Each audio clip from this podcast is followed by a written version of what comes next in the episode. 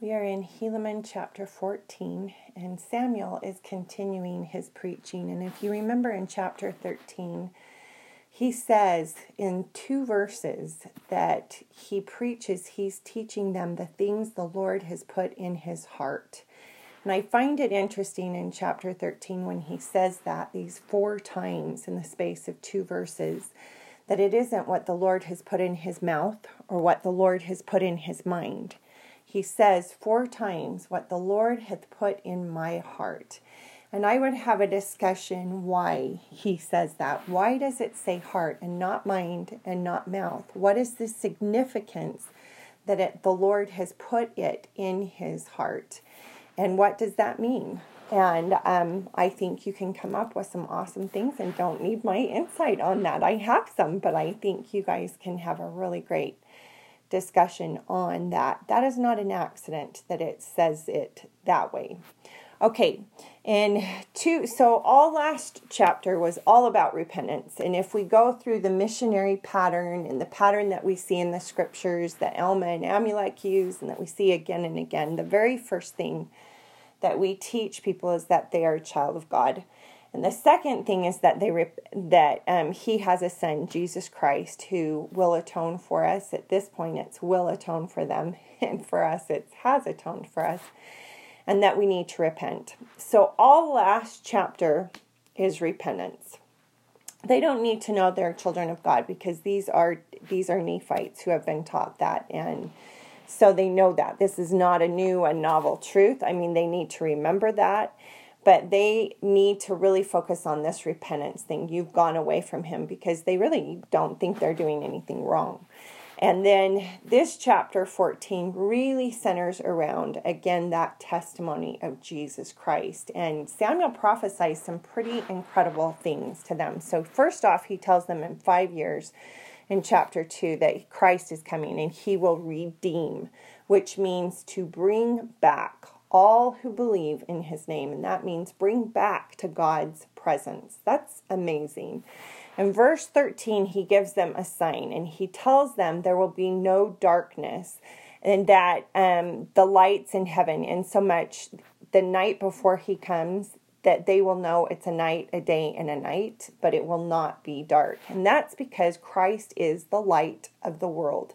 And that's why he's called the light of the world. And that's the spiritual um, significance of that happening is to represent he is the light and the light has come and even when the sun goes down the light is here because the savior has been born and i love the significance of that okay and then um,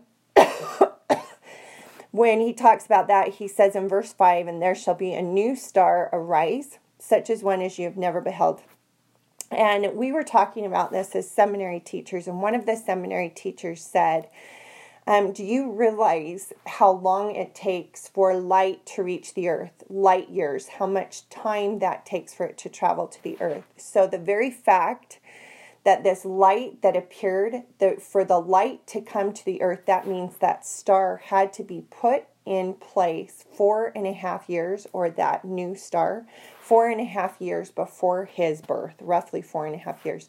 So, as Samuel is prophesying this, this is now coming about. This new star is happening, but that light won't reach them until the birth of this of Jesus Christ, which is in another five years. And I just think that is an amazing thing. And I love people who think like that and can do the math like that that was just really cool to me as he talked about that that god in heaven as nephi prays and says we're going to die tomorrow eh, they're, they've got this all planned to kill the believers and the savior says this night come i into the world that means that star as samuel sitting here talking is about to happen but they won't receive that light for another four and a half years and he just said it is incredible the miracles that God works for our good, the things He puts in motion. And there is no doubt we have a God who is in charge. And I just really, really loved that. Okay, in verse 7 it says, And it shall come to pass, you shall be amazed and wonder, insomuch you shall fall to the earth. And the thing that I love about that is in the vision of Lehi, the tree of life, Lehi's vision, and Nephi getting the interpretation, that last group where it says they fall to the tree.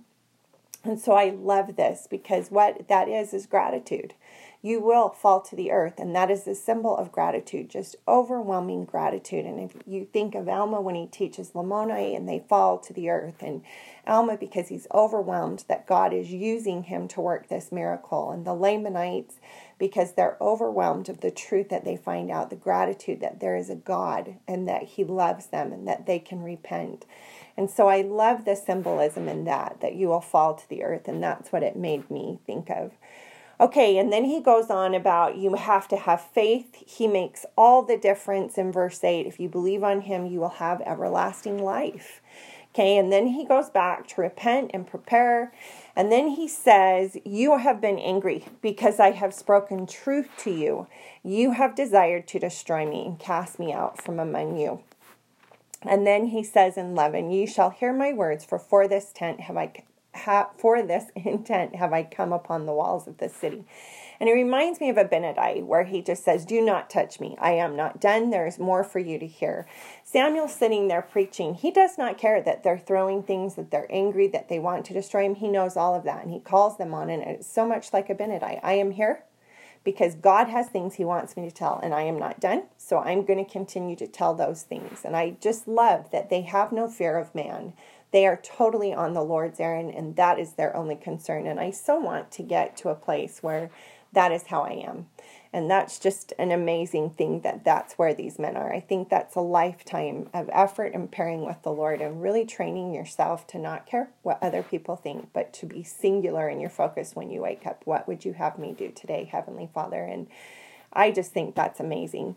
Okay, in 12, that you might know of the coming of Jesus Christ, the Son of God, the Father of heaven and earth. He is the Creator, the Creator of all things, that you might know the signs of His coming to the intent that you might believe. So, the reason He is declaring all of this is for them to have their faith strengthened to believe. Because if they believe and have faith, then they can repent, then they can have a remission of their sins, and then they can be redeemed. It is all to give them this increased faith and bring them back because that is God's plan. He wants us all.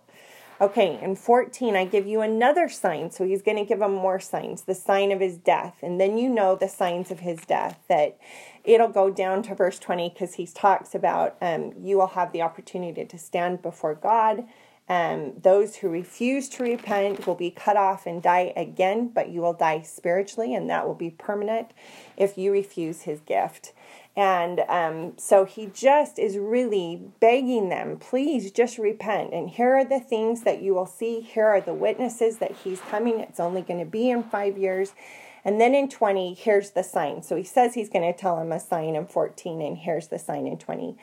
Um, another sign, a sign of his death. In that day he shall suffer the suffer death. The sun shall be darkened and refuse to give his light. And that's the one I told you guys before. I love that because it is a choice. And here it is, this this thing in the sky that the Lord created for us to give us light, who refuses because his creator, who is the light of the world, has been killed, has been um, murdered and has atoned. And although that is what is supposed to happen, I love that the sun refuses and it says the moon and the stars, and there will be no light because the Savior is gone and He is our light. So I love the two signs that at his birth he is there is so much light that even the sun goes down in its light, and at his death there is so much darkness. And then it goes on and tells it's three days and the three days, remember, means complete or finished. It is done. And then it talks about the thunderings, the lightnings, the earthquakes, and the tempest, and the and all of that is to again at his death to have those people who survive um, that they will know and witness that the whole earth, the creator of the earth, has been killed, and the whole earth is grieving and suffering because their creator has been killed. And it's all to bring us to a faith and a witness that he is the Son of God and our King. And I love that.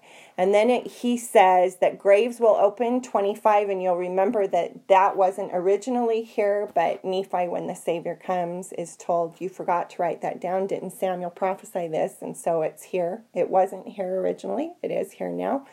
Um, that the graves are opened and many and many dead will appear to many. I love that. And then it tells us in 26 that an angel told him all of these things.